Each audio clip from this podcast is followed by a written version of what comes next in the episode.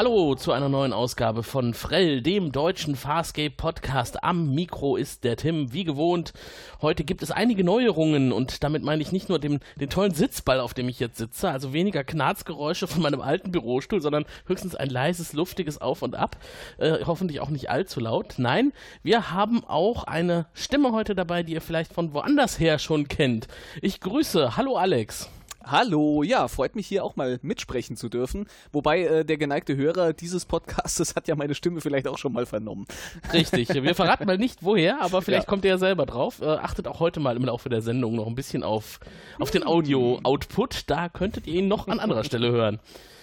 Ähm, bevor wir zu unserem Stamm-Mitpodcaster kommen, eine Frage an dich, Alex. Äh, ja. dies, diesmal bist du ja kein Erstseher. Von dem Nein. anderen Podcast, wo wir dich kennen, also zumindest im einen, da bist du Erstseher. Hier bist du es nicht. Wie kommst du zu Farscape und was hast du davon schon gesehen?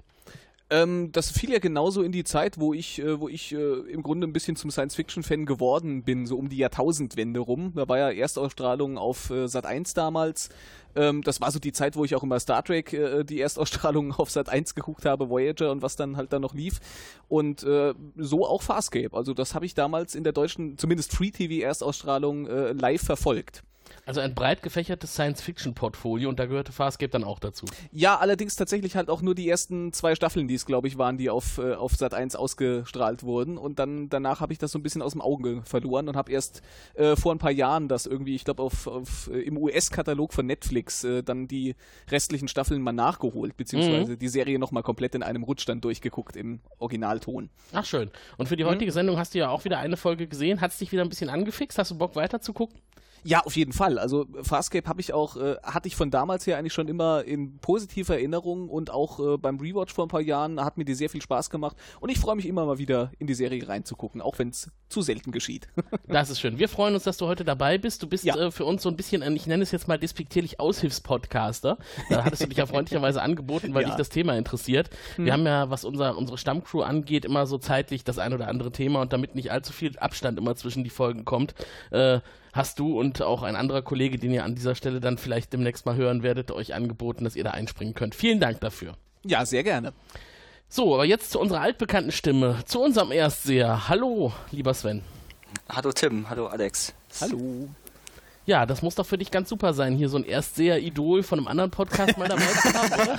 Hast du Fragen an Alex? äh, nicht, dass ich gerade wüsste, tatsächlich. Schade. Ja. Auf jeden Fall mal vertauschte Rollen, das ist doch auch mal ganz spannend. Äh, ich hoffe, ihr habt da heute einiges an Input, den ihr hin und her schieben könnt. ähm, ist ja doch eine Folge, ich möchte noch, jetzt noch nichts vorwegnehmen, denn der Inhalt kommt ja gleich erst, aber eine Folge, die so ein bisschen den nächsten Handlungsbogen einleitet und der, was äh, die Inhalte angeht, doch ein bisschen spannender wird, als nur auf der Moja hin und her zu laufen. noch eine andere Sache. Wir sind ja bei Twitter vertreten mit unserem Account äh, Frellpot und da gab es just heute eine interessante Info, die ich euch nicht vorenthalten möchte. Wir äh, versuchen ja möglichst alles, was es so an Informationen zu gibt, gibt, so ein bisschen mitzubekommen und äh, haben deswegen auch viele Leute, denen wir folgen bei Twitter. Und da war heute eine Information von Anthony Simcoe, der ja Cardago gespielt hat bei Farscape und der hat seit langer Zeit mal wieder auf einer Convention in seiner alten Rolle oder zumindest zum Thema seiner alten Rolle einen Auftritt gehabt und fand das ganz super. Und mhm. ähm, das äh, hat für mich auch so ein bisschen den Anschein erweckt, nach dem, was er da so geschrieben hat. Das könnte noch nicht ganz tot sein, das Thema. Zumindest waren die Fans sehr begeistert von seinem Auftritt. Und da äh, gab es dann an anderer Stelle eine weitere Convention, eine Star Trek Convention, nagelt mich jetzt nicht darauf fest, welches war. Es muss irgendwie eine Rand-Convention gewesen sein. Ich habe mir den Namen nicht gemerkt. Da ist Ben Browder aufgetreten und hat in einem knapp zwei, äh, zweiminütigen Beitrag auf die Frage eines Fans geantwortet, was denn von Farscape noch zu erwarten sein könnte ähm, eigentlich äh, relativ hoffnungslos gefragt, weil eigentlich ist ja nichts mehr zu erwarten von Fastskip, war ja in den letzten Jahren eher weniger. Aber er hat mich doch überrascht mit seiner Antwort. Äh, anscheinend ist da doch mehr, als wir uns gedacht haben. Er sagt ganz konkret und er sagt, das ist auch nachlesbar und das hat er auch so aus äh, internen Kreisen erfahren. Brian Hansen arbeitet an neuen Stories von Farscape. Ach. Und geplant okay. ist, wenn es durchkommt, wenn also genug Interesse da ist, dass man die Serie fortsetzen könnte, neue Stories und Teile der alten Crew wieder dabei. Ich glaube, das ist so ein bisschen vielleicht auch dem Picard-Hype zurzeit geschuldet. Ja, sehr cool. Darf man mal gespannt sein, in welcher Form das dann nachher geschieht. Auf jeden Fall. Wir können es auf jeden Fall pushen. Der Hinweis ähm, im Tweet hat mich äh, zumindest in die Richtung gedrängt, äh, euch zu empfehlen, Schaut doch am besten mal bei Amazon Prime die alten Folgen von Farscape einfach mal durch. Es kann nicht schaden, da äh, Aktivität zu erzeugen, die messbar ist. Denn anscheinend äh, ist Amazon Prime derjenige, der das beobachtet und äh, in Zweifel pushen möchte in Zukunft. Mhm. Ähm, das bedeutet, die Inhalte, die da verfügbar sind, sollte man sich anschauen. Das läuft dann in den Zähler mit rein.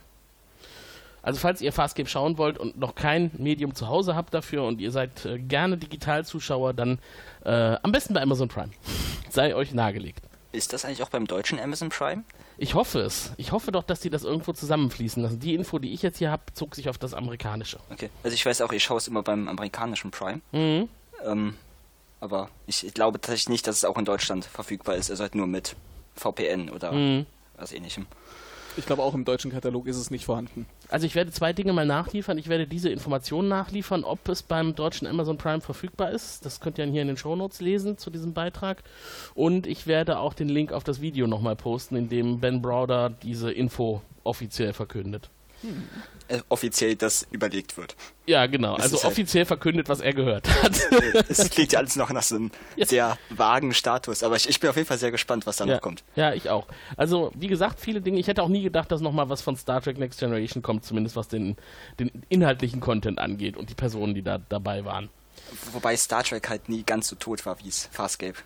Auch so mit Discovery ist wirkte es schon sehr tot. Aber es kam was, auch mit den Filmen, auch wenn die nicht viel mit TNG zu tun hatten. Ja. Es gab irgendwas, was Star Trek auf, drau draufstehen hatte. Ja. Na, ich sag mal, nicht ganz in der Versenkung verschwunden ist. Vor 2009 war es schon eine, eine, ziemliche Dürreperiode, würde ich sagen, zwischen mhm. Enterprise und dem, dem Kino. Äh, nicht Reboot ist es ja nicht wirklich, aber ihr wisst, was ich meine. Ja, genau. Also die Kinofilme waren ja eigentlich nicht mehr das, was die Fans erwartet hätten. Ja. Allein dieser, dieser Rücksturz auf Kirk. Ne? Also ich meine, ich finde den Darsteller jetzt sehr gut, der Kirk spielt. Und mhm. auch Spock, aber äh, es fühlte sich nicht mehr an wie Kirk und Spock. und halt irgendwie äh, Bubis. Bubis im Weltraum. Keine, keine Raumschiffe im Weltraum, Bubis im Weltraum. Das klingt irgendwie falsch.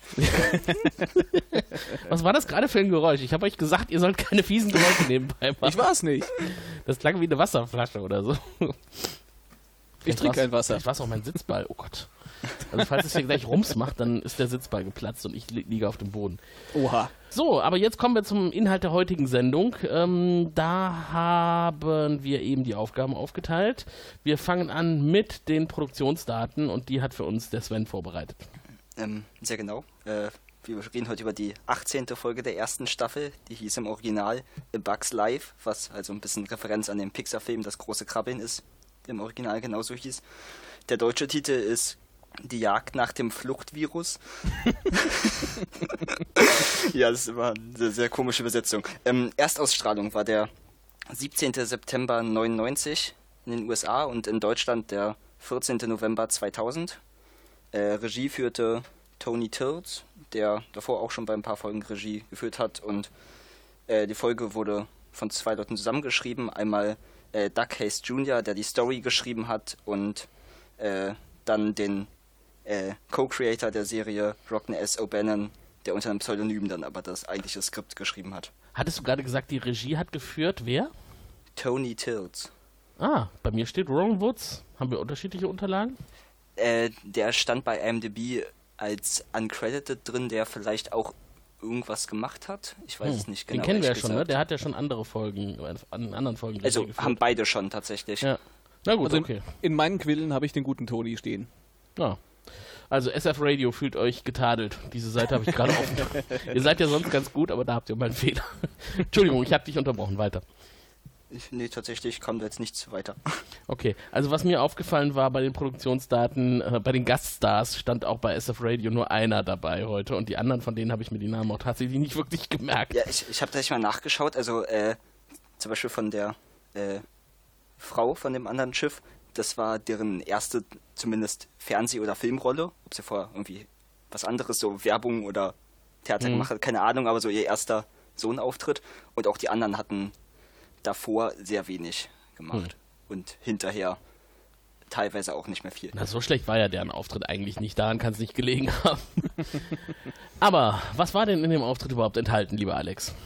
Ja, also ähm, wir treffen hier unsere Protagonisten in einer ziemlich aufgewühlten Situation an, denn es nähert sich ein Schiff mit äh, Peacekeepers und denen möchte man ungern in die Falle tappen. Deswegen hat sich ähm, John einen äh, todsicheren Plan ausgedacht, nämlich dass er und Aaron sich als Peacekeeper ausgeben und die anderen eben mal wieder in ihre alten äh, Ketten zurückschlüpfen und so tun, als wären sie ihre Gefangenen, damit man die schnell irgendwie wieder loswerden kann. Das funktioniert eher so semi-gut, weil das Schiff von dieser Geheimtruppe, als sie sich herausstellt, ähm, defekt ist und die dann sagen, jawohl, äh, wir fliegen jetzt mal hier mit euch zu unserer Geheimbasis, denn wir haben da eine geheime Kiste. Ist alles sehr geheim. Ähm, und äh, die müssen wir da abliefern und da gibt es auch keine Widerrede. Ähm, es stellt sich dann im Verlauf äh, der Folge heraus, dass in dieser Kiste äh, irgendein kleines Alien drin sitzt, aber es geht gar nicht mal wirklich um das Alien, was da drin liegt, sondern es geht um einen Virus, mit dem es ident äh, identifiziert, ja, infiziert ist, ähm, der seinen Wirt im Grunde vollständig übernehmen kann und ähm, wenn er zu lange in diesem Wirtskörper drin bleibt, dann eben seine Sporen äh, ausbreitet und dann eben auch äh, sich vermehrt. Und das ist etwas, was man gerne vermeiden möchte. Deswegen muss man wohl oder übel ein bisschen zusammenarbeiten. Ähm, am Ende äh, endet das Ganze damit, dass äh, die ganzen Bösen alle tot sind, äh, unsere Guten leben alle noch und äh, dann ist alles gut.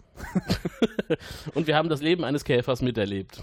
Ja, ja. Wobei Käfer passt ja eigentlich auch nicht so wirklich, ne, bei dem Ding, was da in dem Alien drin ist. Das ist ja eigentlich eher ein Virus. Ja, wobei man aber gerne irgendwie auch mit, mit äh, Käfergeräuschen in der Folge äh, kokettiert. Immer ah. mal wieder. okay. Gut, Käfer gibt es bei Farscape eh in Hülle und Fülle. Da kommt ja. noch die ein oder andere Folge zum Thema Käfer. aber jetzt geht es erstmal um Dago. Äh, in der ersten Szene, die wir zu sehen kriegen, ist Dago nämlich relativ angepisst und mhm. warum äh, er soll wieder in Ketten gelegt werden. Und das wollte er doch eigentlich nie wieder zulassen, der stolze Krieger. Ja. Und äh, das haben wir, glaube ich, in der ersten Folge gesehen, Dago angekettet. Und damals habe ich mir schon gedacht, gibt es eigentlich eine fiesere Methode, wenn man jemanden in Ketten legt, als an seinem eigenen Schlüsselbein? Ja. Ich bin das zu selten angekettet worden. Ich kann da nicht mitreden. Und auch zu selten am Schlüsselbein. Ne? Ja, das ist richtig. Aber es sieht schon recht fies aus. Also. Ja. Das äh, ist mir noch in Erinnerung geblieben von meinem Erstseher-Eindruck damals, als ich das erste Mal gesehen habe, jemanden an seinem Schlüsselbein anzuketten, ist äh, eine fiese Methode. Mhm. Aber die äh, Luxaner sind halt ansonsten anscheinend nicht zu bändigen in, als Gefangene. Wobei Dago ja inzwischen relativ handzahm geworden ist. Naja, aber er hat auf jeden Fall noch seinen Kriegerstolz und sich da in die Ketten wieder zu legen, das auch noch irgendwie freiwillig mit sich machen zu lassen, das mhm. geht ihm sehr gegen den Strich. Ja, Absolut. Und das, deswegen macht es wahrscheinlich auch Zane. Die hat einen beruhigenden Einfluss auf ihn. Ja. Und was mir aufgefallen ist, dass Zane hier, ich, äh, ihr könnt mich korrigieren, wenn ich mich irre, ähm, zum ersten Mal ihre graue Wollrobe trägt, die sie, an, die sie jetzt für den Laufe der Serie, glaube ich, immer wieder tragen wird. Hm. Sie hat ja ihre Pau-Kleidung abgelegt und hat sie jetzt nur noch einmal angehabt, als sie dachte, sie wird sterben, aber künftig äh, trägt sie hauptsächlich diese Wollrobe. Also ich muss zugeben, dass ich jetzt in der Vorbereitung nicht alle Folgen davor gesehen habe und Bitte? Ihr, Outfit, ihr Outfit kam mir aber bekannt vor.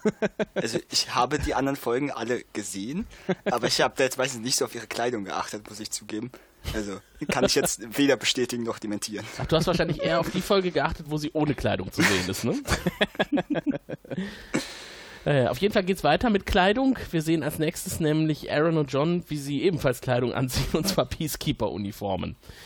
Und das fand ich doch ganz äh, interessant, dass die Peacekeeper-Uniform von John mit einem ja, mit so einem Karabinerverschluss zugemacht wird, der sowas von dermaßen typisch Erden äh, gemacht ist.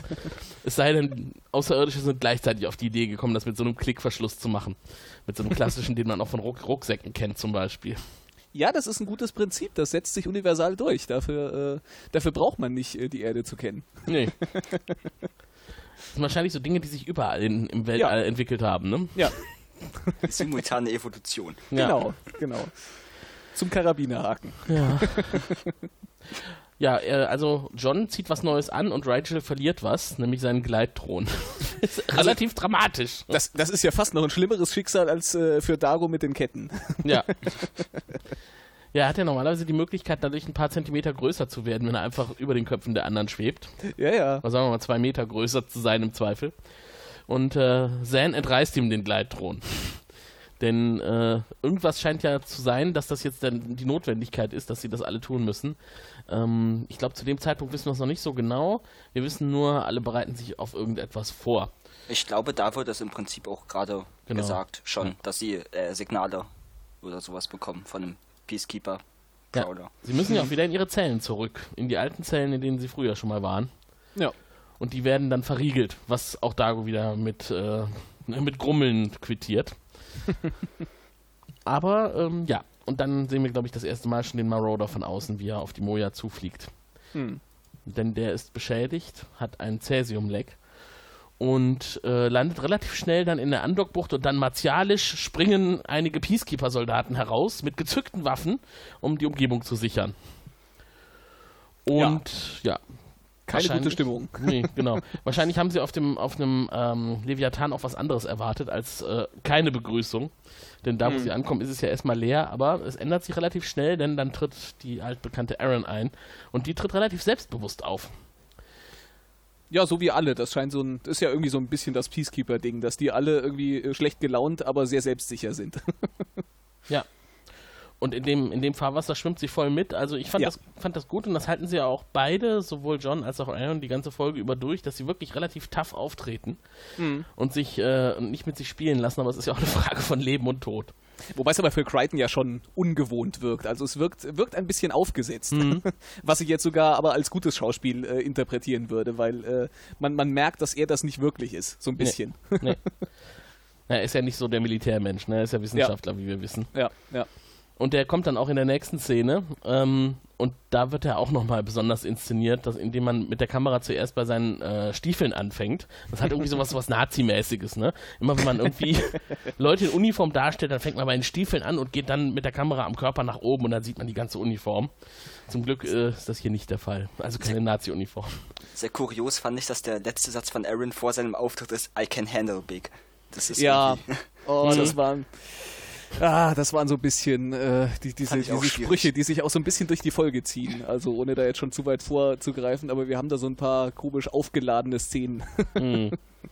Es wird ja auch relativ viel immer hin und her gewechselt zwischen Personen, die miteinander sprechen, um irgendwas zu Ja. erfahren ne, an Informationen. Also ich habe äh, wirklich bei den Notizen, die ich gemacht habe, äh, ich kam aus dem Schreiben gar nicht mehr heraus, wer jetzt wem was an, an Informationen mitteilt. Ja. Und hier fängt es ja schon an, ne? Aaron möchte eigentlich wissen, warum diese Kommandoeinheit jetzt da ist. Äh, und Larak, das ist der, der Captain von denen, kann darüber nicht sprechen, der Auftrag ist geheim und er nennt seinen Auftrag nicht.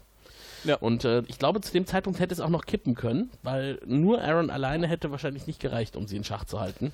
Nee, wahrscheinlich nicht. Äh, da ist äh, John dann schon dabei und der trägt halt eine Captains-Uniform und ab dem Zeitpunkt ist er halt äh, vom Rang her Captain und stellt relativ schnell, schnell klar, dass dieser Leviathan unter seinem Kommando steht.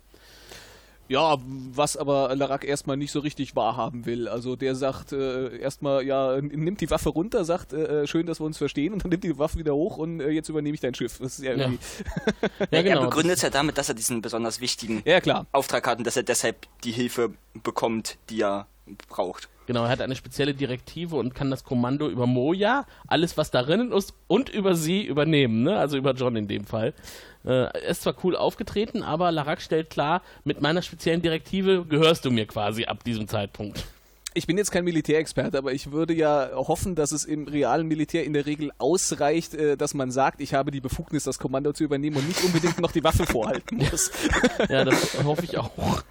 Ich glaube, das ist bei Peacekeeper ein bisschen anders. Ja, ich glaube auch. Also die haben da so ein bisschen irgendwie andere Herangehensweisen. Was mir in der Szene noch aufgefallen ist, die Uniformen, die wir jetzt sehen, so in äh, Kombination die Peacekeeper-Kommandoeinheit und John und Aaron, das ist was, was die äh, bei den Cosplayern sehr gut angekommen ist. Diese Uniformen äh, hat es relativ oft gegeben im, im Nachgemachtsein. Ähm, vielleicht, weil sie nicht so kompliziert sind. Ich meine, wenn wir Johns Oberteil zum Beispiel sehen, das ist ja eigentlich nur dieses, dieses Synthetik oder angeblich Kunstleder und dann diese Klammern da vorne dran und eine schwarze Bauchbinde und ansonsten so ein bisschen motorradmäßig. Ja, Lässt sich wahrscheinlich relativ schnell herstellen. Vor allen Dingen, wenn man nicht allzu viel Wert drauf legt, dass die Qualität gut aussieht. Ja, genau. Wahrscheinlich kann man die Dinger inzwischen sogar in China kaufen. Ja. In Weil ich seltsamen sagen muss, Größen. dass ich im Gegensatz zu den Uniformen von Aaron und John fand ich die von der anderen Crew tatsächlich irgendwie ziemlich gut, die Uniformen. Also die fand ich sahen sehr interessant aus. Die etwas, waren die eigentlich nur dreckig oder dunkler? Ich, ich bin mir nicht sicher, aber auf jeden Fall äh, passte das irgendwie, dass das jetzt so eine kleine Gruppe nur sind, die halt irgendwie so jetzt schon seit einem Ja. Jahr unterwegs sind. Ja. Ja, so sie weiter. wirkt, sie wirkt ein bisschen weniger militärisch, also ähm, fand, fand ich jedenfalls. Also es, es passt auch so ein bisschen zu dem, wie man sie porträtiert. Ja, genau. Als dreckige Einzelkämpfer, die Ja. mit Spezialaufträgen versehen werden und äh, irgendwie äh, Leben und äh, Tod nicht scheuen, in Anführungszeichen. Ne? Oder den Tod nicht scheuen, Leben natürlich schon. ja, und dann geht's relativ schnell los. Ähm, John konfrontiert ihn und dann beginnen die DRDs auch schon auf die Soldaten zu schießen. Ne? Also nachdem die die Waffen gehoben haben und äh, John das Kommando an seine DRDs gegeben hat, geht's los. Schießerei. Ja. Und ähm, ja. Ich glaube, Das war, glaube ich, ganz gut, dass man sowas hier noch in der Hinterhand hatte, sonst äh, weiß ich nicht. Sonst Ja. hätte man da einen schweren Stand gehabt im weiteren Verlauf der Handlung. Es hat ihm ja auch ermöglicht, cool zu bleiben, indem man dann einfach Ja. nur sagt, hier, wenn ihr Hilfe braucht, äh, fragt doch mal lieber freundlich, als hier Mhm. direkt die Waffen zu heben. Ne? Wir sind ja auf eurer Seite. Ja. Aber ne, immer schön friedlich bleiben. Und dann kommt die Gefangenenvorführung. Und ähm, ich glaube, die, die erste, auf die sie treffen, ist Zan. Und dann fällt ein netter Spruch, ich weiß gar nicht, ob er im, im englischen Original genauso war. Ähm, Zan wird als recht attraktive Delvianerin eingestuft. Ja, Und wir haben ja schon mal eine. Okay, wir haben ja schon mal eine Folge gesehen mit, mit mehreren Delvianern. Ne? Ich finde, hässlich sind die ja alle nicht, oder? Also, dass Zen jetzt so besonders attraktiv ist, das kann ich jetzt nicht unbedingt sagen. Weiß das könnt nicht. ihr vielleicht besser beurteilen. Ähm, mir persönlich ist sie zu glatzköpfig und zu, zu blau, aber aber das, äh, das unterscheidet sie Die ja auch Hautfarbe nicht von, gefällt dir nicht. das unterscheidet sie ja auch nicht von ihren anderen Artgenossen. ja. Ich glaube, die sind halt einfach alle blau, ne? Obwohl die waren nicht alle glatzköpfig, ne? Da waren da Nee. gab's welche mit komischen Haaren, ja. Ja, äh, haben wir, haben wir ich der sage, es Episode, keine gesagt, Haare, ne? lieber als komische Haare. Ja. Da waren welche Das mit der Tat Föhnfrisuren dabei. Dauerwellen. Ja. Ähm, denn das ist nämlich genau dieses Szenario, was sie denen jetzt verkaufen. Ähm, wir sind ein Gefangenentransport und wir transportieren halt diese Delvianerin, einen äh, Loxaner und einen Hynerianer. Und das ist, das wollen sie eigentlich durchhalten, bis die Soldaten wieder verschwinden. Aber da gibt es natürlich noch anderes, was auffällt. Ich meine, Moja ist ja auch nicht mehr so, wie sie mal war, als sie tatsächlich ein Gefangenentransporter war. Sie, Ja. hat, sie hat zumindest keine Kontrollmanschette mehr. Und das ist, glaube ich, das Auffälligste. Und das fällt natürlich auch Lagrak direkt auf. Und ich fand es dann eigentlich ganz clever. Die Aussage ist halt, wir, wir prüfen halt ein neues Verfahren. Wir verpassen nicht mehr den Leviathanen die Kontrollmanschette, sondern wir kontrollieren den Piloten Ja. mental. Das ist ja sogar nachvollziehbar, ne? Weil so eine Kontrollmanschette, die ist ja riesengroß, da muss man ja im Zweifel, äh, ist das sehr aufwendig, sowas zu bauen und einzubauen und anzupassen. Und so einen äh, Piloten dann, wenn der die ganze übrige Moja kontrollieren kann, warum den nicht beeinflussen? Ja, wobei ich mir aber schon fe- feststellen kann, also es gibt ja scheinbar wirklich so ein Projekt, die sagen ja auch, davon haben sie gehört. Ähm, ich kann mir auch vorstellen, dass das doch irgendwie noch in den Kinderschuhen steckt, weil was wir, glaube ich, auch bis zu diesem Zeitpunkt der Serie schon gesehen haben, hat ja die Moja durchaus auch ihren eigenen Kopf. Ich glaube, äh, die komplett nur über den, über den Piloten zu kontrollieren, äh, ist, ist kein einfaches Unterfangen. Ja. Das kommt auch darauf an, wie, wie stark der Pilot mit, der, mit dem Leviathan schon Ja. verbunden ist. Ne? Ja, Da haben wir auch wahrscheinlich. das Problem bei Pilot. Hm. Ähm, ja, so, wie geht's dann weiter? Ähm, Larak spricht ja dann doch ein bisschen über seinen Auftrag, ne? ähm, dass Hm. er einen Behälter transportieren muss zur nächsten Gamak-Basis und dass äh, die nur 20 Ang entfernt ist, dass das halt eine ganz neue Gamak-Basis ist. Ähm, denn Aaron ist jetzt erstmal überrascht, denn sie hätte jetzt auch gar nicht damit gerechnet, dass äh, hier in der Nähe was sein kann, weil sie ja in den unerforschten Territorien sind. Hm. Aber da ist was. Eine Gamak-Basis, eine Forschungsbasis, eine Militärforschungsbasis der ähm, Peacekeeper. Ja, aber mehr darf er darüber nicht erzählen. Mhm, genau. Außer, dass sie dahin unterwegs sind. Ja. So, und 20 Ang sind, glaube ich, ungefähr 20 Stunden, hatten wir mal gesagt, ne? Ja. ja. Das heißt, nicht viel Zeit für Kiana. Die ist natürlich jetzt besonders interessiert daran, was da in dieser Kiste sein könnte. Und äh, es gibt dann jetzt in der nächsten Szene äh, so einen klassischen Kiana-Auftritt, in dem sie sich an die Soldaten ranschmeißt, die das Gepäck ausladen, äh, in ihrer sehr unterwürfigen Art. Ne? Ich, Kiana macht das im, im Verlauf der Serie häufiger mal, dass sie so dieses super kindliche, Beschützer, beschützenswürdige nach außen kehrt und äh, keiner denkt dann, dass sie irgendwelchen Argwohn äh, in sich wohnen hat, sondern dass man ihr trauen kann und dass sie halt einfach harmlos ist. Ja, aber immer ne, nicht, nicht so ganz rein kindlich, sondern immer mit so einer, mit so einer äh, sexuell aufgeladenen Unternote, würde Ja. ich sagen. Das ist, Genau, aber, aber Das- harmlos und unschuldig. ja, das auf Mhm. jeden Fall. Ja. Ja. Und dann öffnen sie die Fracht, um sie zu kontrollieren. Und Kiana schaut natürlich interessiert über die Schulter zu. Was könnte denn da drin sein? Es Ähm, ist ja aber ganz geheim trotzdem, das darf Ja. man nicht vergessen. Ja. eigentlich auch erstaunlich, dass sie sie dann drin lassen. Ne? Ich habe mich auch gewundert. Die packen da mal eben die Kiste aus und Kiana darf die ganze Zeit dabei stehen und zugucken. Tja, steht keine Gefahr da. Genau, harmlos. Ich frage mich eh so ein bisschen, warum sie die überhaupt ausladen und dann auch noch öffnen müssen. Also Das Hm. konnte ich irgendwie nicht so ganz nachvollziehen. Vielleicht, weil der Marauder dieses, dieses Cäsium-Leck hat. Vielleicht äh, ist der immer noch in Gefahr zu explodieren oder so. Aber Ja. auch dann muss man die Kiste ja nicht aufmachen. Ja, das ja, stimmt. das Ausladen ist schon irgendwie nachvollziehbar, aber aufmachen tatsächlich, das ist so ein bisschen. Hm. Hatten sie Naja. die eigentlich aufgemacht bis zum Alien, der da drin Nee, liegt? Oder nee, nur in aber, so einer äh, Oberschicht? Das war erst später, das Mhm. kommt in der musste, späteren Szene. ja, später, aber man musste das jetzt aufmachen, damit äh, Tiana sieht, was der Schlüssel ist und damit sie den kopieren Ja. kann. Der Schlüssel ist auch total scheiße, oder? das ist einfach nur so ein, so ein äh, weiß ich nicht, Mehreck mit äh, äh, runden Wölbungen an, an unterschiedlichsten Stellen, aber sonst kein Sicherheitsmerkmal, ne? Ich meine, der, Na, das- halt der- vermutlich die genaue Position dieser Wölbungen. ja, gut, aber die, die kannst du ja tatsächlich durch einfaches Abnehmen mit einem Stück Knete Ja. klauen. Und das, was dann auch genau gemacht wird. ja, genau. ähm, der Kiana schmeißt sich dann am Ende an einen der Soldaten ran und äh, das äh, äh, unter einem Vorwand natürlich und äh, das nutzt sie, um sich einen Abdruck des, des Schlüssels zu verschaffen. Und den hat sie dann dabei. Den er auch offen trägt, natürlich. Ja. Wie man das halt mit Schlüsseln so macht. Genau. Ja, klar. Und sie hatte natürlich auch schon direkt das Stück Knete dabei, weil sie sich gedacht hat, dass sie sowas da braucht. Ja, als professioneller Dieb hast du eigentlich immer äh, Knete dabei. Ja. Immer so eine Play-Doh-Packung in der Hosentasche. Tja, Ja, Hosentaschen? äh, ich glaube nicht. Nee, glaube ich auch nicht. da ist kein Platz für da. Ich will nicht wissen, wo sie die hatte. Na, Im Zweifel wissen wir, wo sie die hat. Ähm, so, ähm, dann Aaron macht sich inzwischen an Larak heran, denn äh, sie möchte so ein bisschen einschätzen können, was das Sondereinsatzkommando hier überhaupt zu tun hat. Und ähm, ja, ähm, stellt auch fest, dass die einen relativ komplexen Umgang miteinander haben, ne? denn die sind da in so einem Bereich, wo sie jetzt was essen und Larak kommt hinzu und äh, ist eigentlich jetzt nicht so wirklich als der Anführer da erkennbar, aber er ist es halt de facto schon, ne?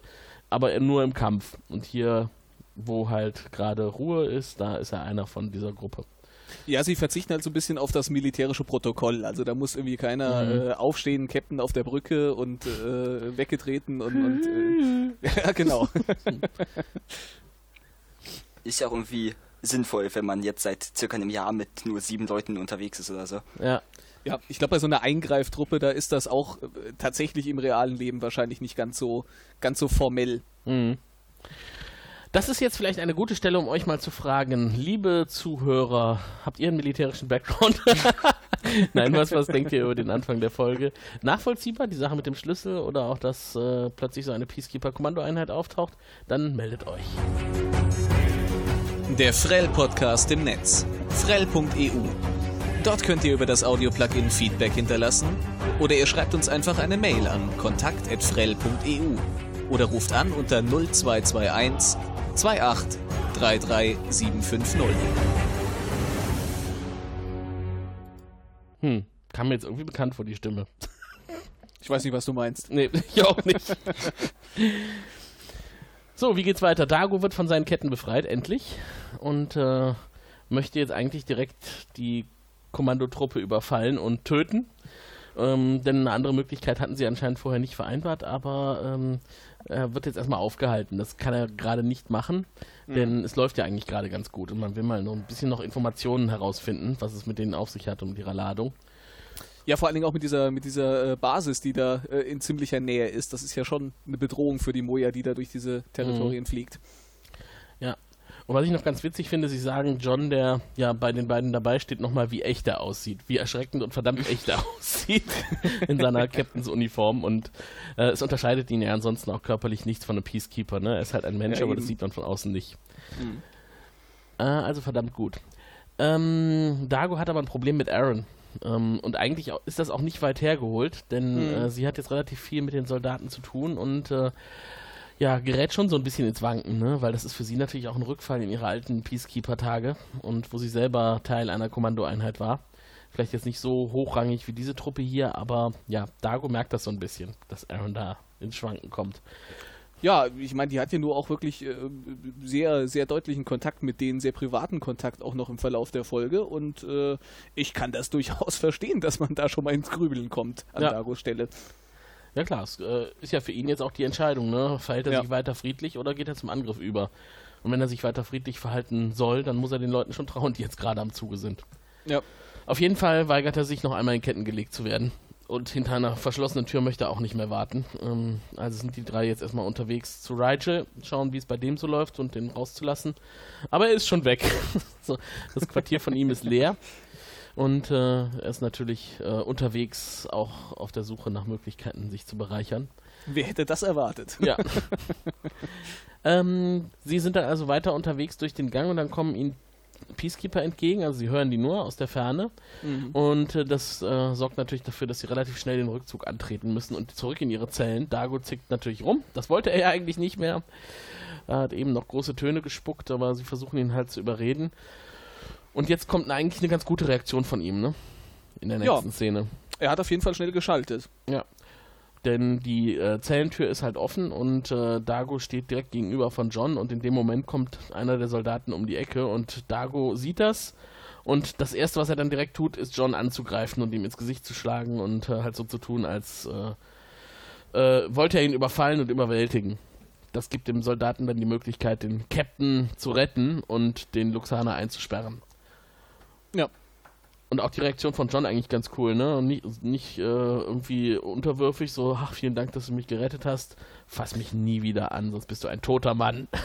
Ja, irgendwie muss er, muss er die Situation ja retten, weil da, da stand er jetzt schon scheiße da. Und ich glaube, wenn er da jetzt noch unterwürfig reagiert hätte, ich glaube, das äh, hätte nicht zu der Tarnidentität gepasst. nee, aber ich finde es auf jeden Fall eine gute Reaktion gewesen von beiden. Passte gut zusammen. Mhm. Es hat auf jeden Fall die Situation gerade nochmal gerettet, aber Mhm. ja. So, und dann in der nächsten Szene. Oh, wir kommen relativ schnell durch, durch die ganze Szene. Wir sind gleich fast fertig. Ja, dann.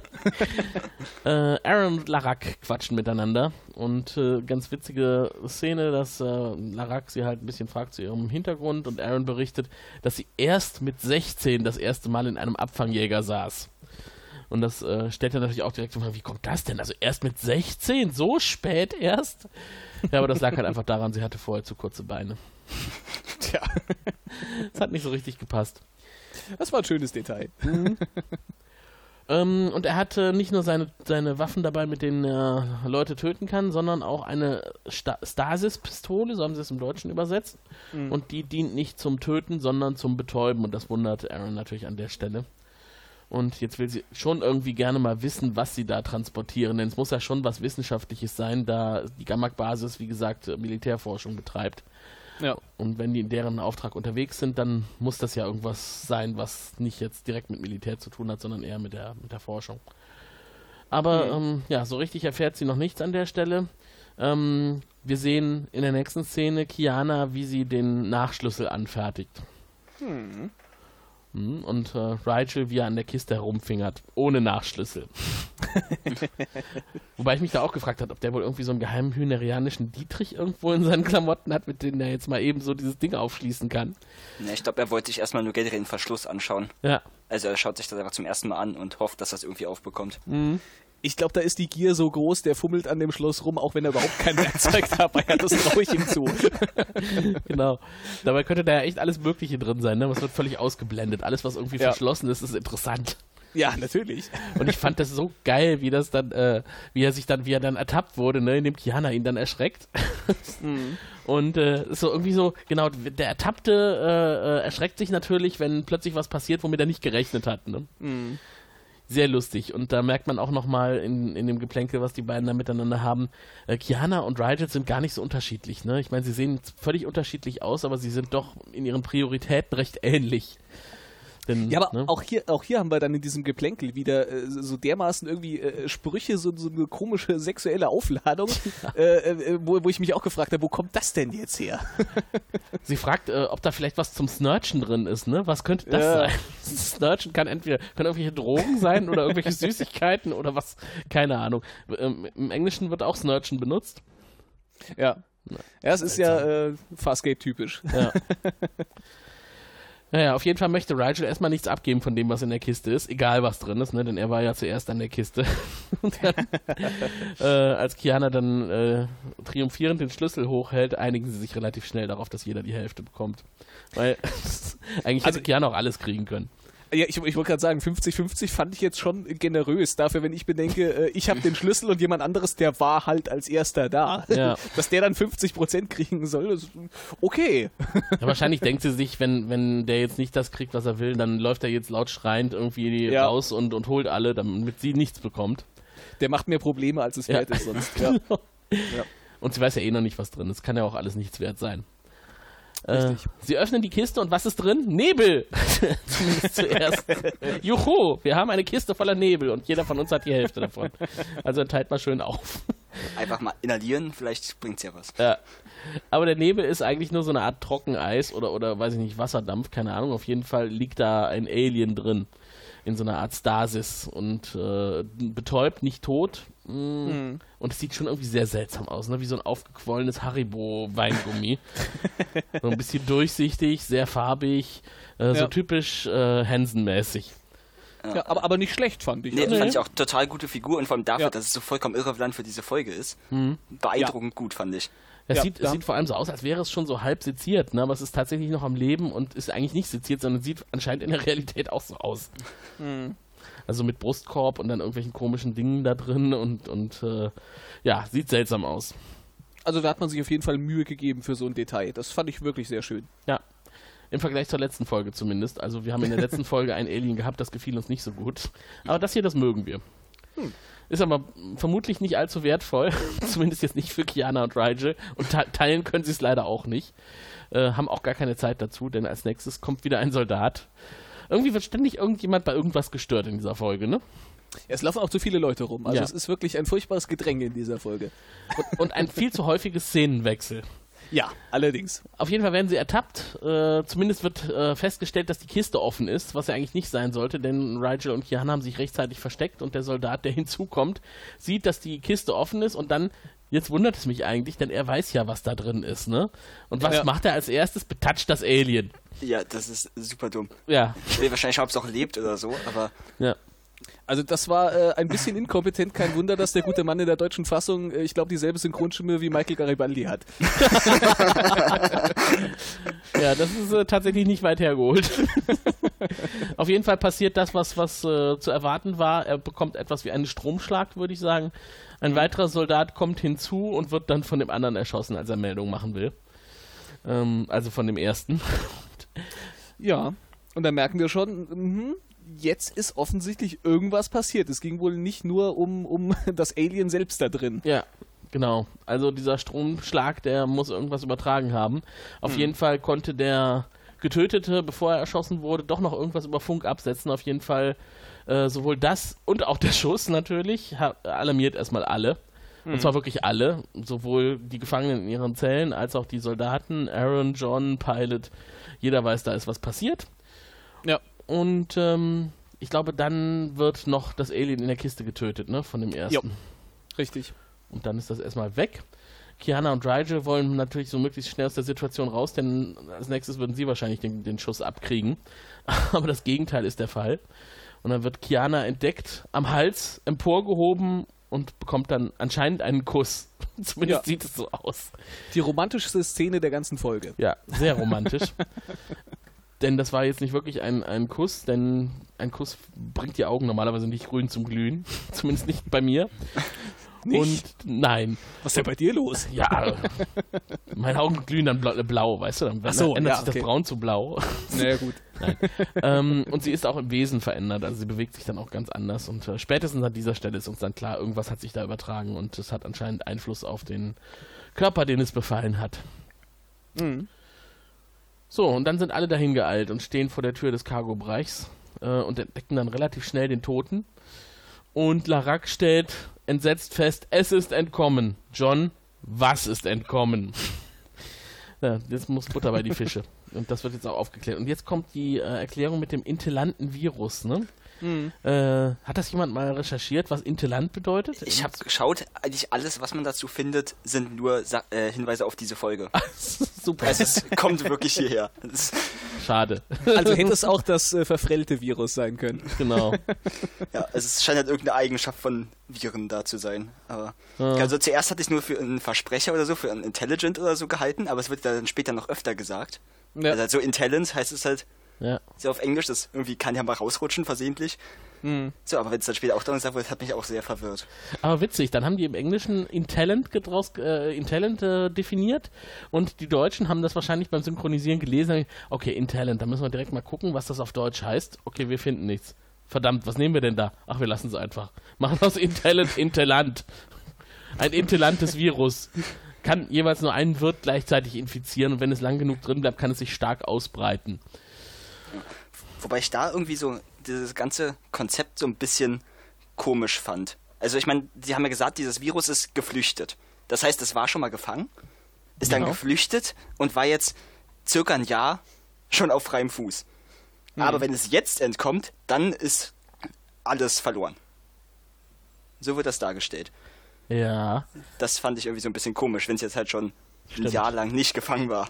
eigentlich Ja, da fragt man sich, was war in dem Jahr? Was ist, was ist passiert und hat äh, davon aufgehalten, dass alles, was jetzt irgendwie in der nächsten Stunde an Katastrophe droht, Ja. äh, in diesem Jahr schon passiert ist? Und vor allem, wie haben sie es auch vorher geschafft, beim den jetzt wieder einzufangen, dass die komplette Krankheit nur noch in einem Körper vorlag? Haben die alle anderen Infizierten umgebracht? Oder Was natürlich sein könnte, ist, dass das Virus entkommen war und auf einem, äh, in, einem äh, in einer Umgebung gelandet ist, wo es nur ein We Lebewesen gab. Es kann ja sein, dass dieses Alien ein Einzelgänger war, ne? Und dass sie das, okay, das ist äh, möglich. dass es kein Volk um sich hatte. Äh, und es wird ja später auch noch gesagt, wenn das äh, Virus auf die Gammak-Basis kommt, da sind so viele Leute, da wird es sich dann explosiv verbreiten. Hm. Ja, aber da ist es noch lange nicht. es ist jetzt erstmal erkannt und jetzt wissen alle zumindest Bescheid, worum es geht. Und äh, Kiana gibt einen erschreckten Laut vo- von sich. Die hat sich nämlich unter der Konsole versteckt und Larak möchte am liebsten direkt auf die Konsole schießen. Ähm, daran hindert ihn aber John. Die arme Konsole. Ja. Ich meine, darunter war auch Kiana, ne? die hat es ja auch erwischt. Ja. Ja. Ja, sie spielt dann ihr unschuldiges Spiel weiter und berichtet, was passiert ist. Hm, Wir wissen ja, wir Zuschauer wissen ja, dass mit ihr auch nicht alles koscher ist. Und sie lenkt den Verdacht aber erstmal auf Rigel. Denn der ist weg. Der ist jetzt erstmal nicht da in der Situation und äh, sie wirkt ja nicht so, als wäre sie irgendwie beeinträchtigt und deswegen glaubt man ihr das und ab diesem Zeitpunkt ist Rigel der Hauptverdächtige. Also fand ich jetzt auch schon wieder ein bisschen ähm, äh, fragwürdig. Also irgendwie, sie, sie erzählt das und äh, der Soldat, der irgendwie sich nicht mehr erinnern kann, sagt sofort, ja, so könnte es gewesen sein, auf geht's. Ja, Also da, da wird überhaupt nichts hinterfragt. Das, das, Das Einzige, was er dann hinterfragt, ist, dass er sich wundert, wie überhaupt der gefangene Hy- Hynerianer entkommen konnte, ne? mit Blick Ja. auf John Crichton, ne? auf Captain John Crichton. Ähm, was ist auf deinem Leviathan überhaupt los, dass die Gefangenen hier einfach mal so ihre Zellen verlassen können, um dann so infiziert zu werden? dünnes Eis, wenn man bedenkt, was mit deren Gefangenen gerade passiert ist. Genau. Aber cool dann von Aaron der Spruch, äh, ja, anscheinend wird es jetzt kritisch und äh, mir wäre es lieber, ich hätte in die Captains Uniform gepasst. Wobei ich finde, eigentlich ist das unfair, weil John macht das doch eigentlich ganz gut. Ja, ja, aber mich hat, ja, ich hatte mich tatsächlich vorher in der Folge schon gefragt, warum nicht Aaron die Captains-Position gemacht hat. Denn selbst wenn sich Crichton jetzt ganz gut schlägt, war das ja nicht selbstverständlich. Und Ja. so Aaron weiß zumindest, wie sie sich zu verhalten hat. Und Crichton muss, glaube ich, mehr improvisieren in der Rolle. Ja, bei ihr Ja. war wahrscheinlich was im Weg. Bei der Uniform. ja, aber auf jeden Fall irgendwie ähm, nicht, nicht die sicherste Bank zu sagen, äh, das lassen wir jetzt mal den Crichton machen. Aber ich finde es trotzdem auch ein bisschen überzogen, dass sie ihn da jetzt so anfährt, weil äh, ich glaube nicht, dass sie jetzt bis zu diesem Punkt irgendwas hätte wesentlich besser machen können, als er das gemacht hat. nee. Ich glaube, sie hätte schon früher die Maskerade aufgegeben und einfach halt die anderen überwältigt. Ja, Ja, möglich, ja. Aber ich sag mal so im Hinblick äh, darauf, wie es in der Folge noch weitergeht, glaube ich, das wäre auch nicht unbedingt die beste Situation für alle gewesen. Äh, Also die hätten vermutlich trotzdem irgendwann die Kiste aufgemacht und Richtig, und dann wären Wäre wahrscheinlich noch einige von unseren, ja, dann wären wahrscheinlich einige von unseren äh, Protagonisten äh, dabei draufgegangen. also, nein, vermutlich alle, weil sie dann nicht mal wüssten, dass da überhaupt eine Krankheit drin war. ja, stimmt. Ja. Was, was aber eigentlich schon total äh, seltsam ist, ist, dass es auf diesem Leviathan nur zwei Peacekeeper gibt. Ne? Also spätestens das hätte ja dem Sonderkommando auffallen können sollen, dass das seltsam ist, dass es hier nur einen Captain gibt und seinen Lieutenant und sonst niemanden, nur die Gefangenen. Normalerweise haben die doch immer Bataillone von Peacekeeper-Soldaten dabei, wenn die unterwegs sind mit ihren Leviathanen. Scheint aber Tja. hier nicht nötig gewesen zu sein und ähm, sorgt auch nicht dafür, dass irgendjemand misstrauisch wird. Naja, ist ja auch irgendwie in Anführungszeichen so ein bisschen eine Pseudo-Geheimmission, weil sie ja äh, die, die Kontrolle über, die, die neuartige Kontrolle über den Leviathan ausprobieren. Also Ach, das erstens kann geheim sein. und Mhm. zweitens ist es riskant, man möchte vielleicht nicht zu viel äh, Peacekeeper aufs Spiel setzen. Ja. Ja. Ich glaube, das wurde ja auch gesagt, dass äh, bei irgendwelchen Versuchen äh, da die Besatzung in der Regel nicht überlebt hat, wenn man das schon mal versucht hat. Mhm. Äh, hätte jetzt im nächsten Moment auch dazu kommen können, dass nicht jeder überlebt. Auf dem Gang, die sind nämlich unterwegs, äh, werden sie angegriffen von Dago, denn der ist wieder aus seiner Zelle heraus und mit Zane unterwegs und äh, schießt erstmal mit seinem Qualtersäbel auf die Peacekeeper. Und John hält aber die Scharade aufrecht und spricht dann halt zu Dago so, als wäre er ein Gefangener und würde jetzt an den gesunden äh, Luxaner-Verstand appellieren, dass hier eine neue Situation vorliegt, die die beiden halt noch nicht kennen, die, die den ganzen Leviathan bedroht, die ganze Moja-Besatzung und dass man jetzt am selben Strang ziehen muss. Also Dago reagiert auf jeden Fall richtig darauf und lässt sich auf ein Gespräch ein und äh, wird jetzt ins Boot geholt und dann jagen alle Friede, Freude, Eierkuchen in aufgeteilten Gruppen nach dem Virus. Und auch ähm, in Anführungszeichen die Gefangenen mit den Peacekeeper-Soldaten. Ne? Also anscheinend hat da jeder jetzt so ein bisschen zurückgesteckt und lässt sich auf die anderen ein. Und Wenn ich jetzt von draußen reingekommen wäre und ich würde Dago und Zane nicht kennen, da würde ich mich, glaube ich, mit einem Gefangenen nicht unbedingt alleine. Äh, Weiß nicht, aber man wollte vielleicht auch nicht zwei Gefangene zusammen rumlaufen lassen. ja, Weiß nicht, was die aushacken. ja, man hätte ja keine Zweierteams machen müssen. Aber dann kann man schneller durchsuchen alles. Ja, das stimmt. Ähm, so, und dann geht es jetzt darum, ähm, dass man das Ganze auch wissenschaftlich ein bisschen in die richtige Bahn lenkt. Äh, sie besprechen sich und äh, ein Infizierter hat anscheinend, nachdem das Virus ihn verlassen hat, im Körper einen höheren Säuregehalt. Und daran kann man nachträglich erkennen, dass der Virus da war, aber sonst gibt es eigentlich von außen keine Möglichkeit zu sehen, ob jemand infiziert ist. Ähm, er verändert sich äh, scheinbar jetzt nicht automatisch, so dass man das erkennen könnte. Ich meine, wir wissen ja, dass äh, zumindest Kiana, als sie infiziert wurde, schon irgendwie einen anderen Duck, einen anderen Habitus hatte. Aber ähm, ja, ist auf jeden Fall jetzt nicht geeignet, um den Virus aufzuspüren. Also Verhalten ist halt schwer quantifizierbar, Ja, dass sich jemand Ja. Virus anders verhält und diese äh, ja, Übersäuerung, sage ich mal, kann man halt dann zumindest hinterher gut messen. ja. So, Pilot unterstützt auch die ganze Suche mit DADs, hat aber noch nichts gefunden. Und äh, Zan ist mit einer der Soldatinnen unterwegs und sie kommen halt so ein bisschen ins Gespräch, zumindest Zan quatscht und erzählt, dass auf einer Delvianer-Kolonie auch mal ein intellantes Virus ausgebrochen ist und dass dadurch ihre Mutter zu Tode kam. Und äh, das High Command hätte irgendwie alles versucht, das äh, delvianische Hochkommando, um das in den Griff zu kriegen, hat es aber nicht geschafft. Und die Soldatin ist überhaupt nicht interessiert daran. War es nicht nur eine Bekannte ihrer Mutter sogar? Ich meine, es war ihre Mutter. Okay. Ah. Vielleicht habe ich mich verhört, keine Ahnung. Es war irgendwas mit der Mutter. Oder es ist wieder mal ein Unterschied zwischen der deutschen und der englischen Variante. Wir, die Deutschen haben mal eben die Mutter getötet, weil es dramatischer ist. John ist mit Kiana unterwegs und wir wissen jetzt zumindest, dass er dadurch am gefährdetsten ist. Und äh, Aaron interessiert sich jetzt primär dafür, warum Larak eigentlich damals, als er das Alien gefunden hat, nachdem er auf der Suche war, den Virus nicht einfach getötet hat. Und äh, er erklärt es halt, dass sie es lebendig zurückbringen sollen. Und äh, jetzt erfahren wir auch warum. Und das ist schon ziemlich diabolisch, als für die Erschaffung einer speziellen Peacekeeper-Massenvernichtungswaffe. Denn wenn man das kontrollieren könnte, dieses Virus, dann wäre das natürlich die perfekte Methode, um relativ schnell große Mengen von Lebewesen unter Kontrolle zu bringen und zu töten oder anderweitig zu vernichten. Oder halt sich Zombie-Armeen zu erschaffen. Genau. Ja, war jetzt nicht wirklich überraschend, dass die Peacekeeper sowas versuchen, militärisch zu nutzen, oder? Das war jetzt, äh, es passt schon sehr gut. Genau. Es gehört ja auch zum Bereich der Militärforschung bei Ihnen und dann war es schon klar, Ja. dass da eine Waffe draus werden würde. Was Äh. ich aber in der, in der ganzen Szene äh, ganz, ganz äh, charmant fand, war, dass wir die ganze Zeit so Kameraüberblendungen, so, so, ein, so, ein, so ein leichtes äh, von links nach rechts überblendende der, Ja. der, der Szenen haben. Das ist irgendwie so ein, so ein bisschen retro. Ich glaube, das macht man heute nicht mehr. Das war sowas, das hat man vor 20 Jahren hat man sowas gerne Was gemacht. macht man halt in Star Wars?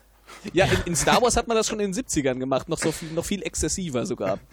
Aber man, äh, diese speziellen Kamerafahrten, äh, auch das, was du gerade beschreibst, das Hin und Her, aber auch dieses leichte Schwanken so in den Korridoren, ne? dass man irgendwie immer so ein bisschen das Gefühl hat, die Kamera Ja. äh, verursacht bei uns Sehkrankheit. Das ist sehr Farscape-typisch. Ja, das Achtet stimmt. mal drauf, wenn die Kamera durch den Gang fährt. Ich finde das eigentlich sehr gelungen. Ist halt ein Raumschiff. Ja. Genau. Was ich, was ich dagegen nicht ganz so gelungen fand, ein bisschen plump fand, war, dass wir immer wieder zwischendurch äh, Kiana in der Nahaufnahme sehen, ja. äh, wie sie diabolisch äh, grinst und dann haben wir auch irgendwie so, immer so, so einen Soundeffekt dabei, damit wir bloß nicht vergessen, ach so, da war ja was. Ja, aber sie macht eigentlich nichts, oder? Also ich meine, an einer Stelle hat Nö. sich irgendwie noch mal den Finger abgeschleckt, aber macht dann nichts damit. Aber es war so ein bisschen, als müsste man den Zuschauer an der Hand führen. Hier, äh, guck mal, äh, damit du es nicht vergisst, äh, die ist gerade hier besessen und wir mhm. spielen jetzt hier nochmal irgendwelche. Das, das, kam ja auch ein bisschen, äh, das war das, was ich vorhin meinte, das waren so ein bisschen irgendwie so käferartige Geräusche, irgendwie so, so weiß ich nicht. Bei käferartigen Geräuschen denke ich an das Getrappel vieler Füßchen. Ja, irgendwie so, so ein bisschen was in der Art war das auch mhm. irgendwie. Ich glaube, sie finden, sie finden als nächstes Rigel, oder?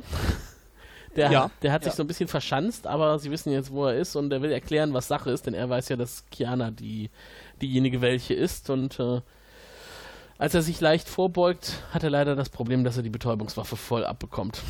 Hm. Und dann ist er erstmal weg. Und ich glaube, Kiana hat äh, den Virus an John weitergegeben. Jawohl. Der muss dann auch mal diabolisch in die Kamera gucken, damit wir jetzt wissen, ah, okay, da ist das Virus jetzt. Ja. Wobei ich im ersten Moment da an der Stelle gedacht habe, so, oh, äh, ist jetzt die Zeit schon abgelaufen und äh, das Virus konnte sich äh, vermehren und wir haben jetzt zwei die besessen. Frage hatte das, ich tatsächlich auch. Das war mir an der Stelle nicht ganz klar, ob, ob das Virus jetzt übergesprungen ist oder ob es sich vermehrt hat. Ja, war relativ lang in, in äh, Kiana, ne? Ja, ja. Was, was, hatten die gesagt? Das war aber nicht ein Ahn, oder? Doch, der, nach einem Ahn, äh, oder nee, so lang war es nicht. Nach einem Ahn kann es sich vermehren. Ah, okay. Mhm. Hm.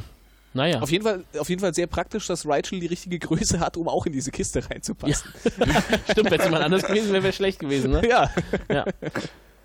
Ähm, denn da hauen sie ihn als nächstes rein und John versucht Zan und Dago äh, dann als nächstes auf eine falsche Fährte zu bringen, ne? denn sie versuchen ja dann gemeinsam weiter das Virus zu finden und äh, Zan hat halt die Idee, dass sie jetzt was tun könnte und wissenschaftlich an der Sache arbeiten könnte und John versucht das halt so ein bisschen zu verwischen.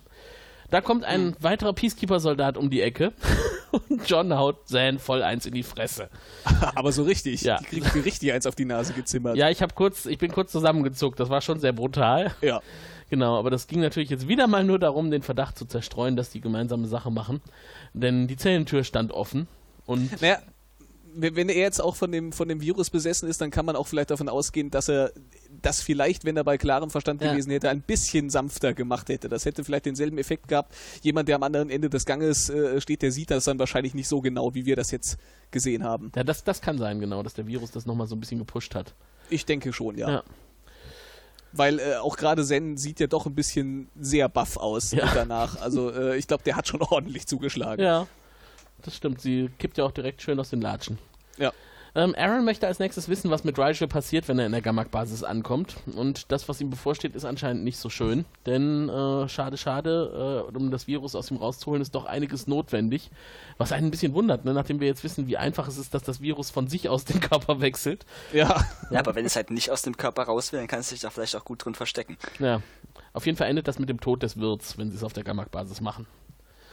Ja, also die, diese Übertragung, das ist ja schon so ein bisschen irgendwie magisch. Also das wirkt ein so komplexes Virus, dass das äh, intelligent ist oder von mir aus auch intelligent äh, und, und, äh, und, und äh, denkend jemanden besetzen kann, dass das sich irgendwie so verbreitet wie ein, wie ein Schnupfen, weiß ich nicht. Also ich finde es ein bisschen es ist fadenscheinig. Man schreibt sich so zurecht, wie es passt. Da ist es dann wieder sehr schwierig. Hey, Weltraum gibt's Plastik-Karabinerverschlüsse. ja, das ist alles möglich. Ähm, und jetzt kommt der Moment, wo Aaron ins Schwanken gerät, denn Larak findet, findet sie irgendwie auch super und äh, man merkt, da ist so ein bisschen ein Bonding entstanden zwischen den beiden und er fragt sich schon, was sie im U-Star-Regiment immer noch tut, dafür wäre sie doch viel zu gut und ob sie schon mal überlegt hätte, ob sie nicht im Sonderkommando mitmachen möchte.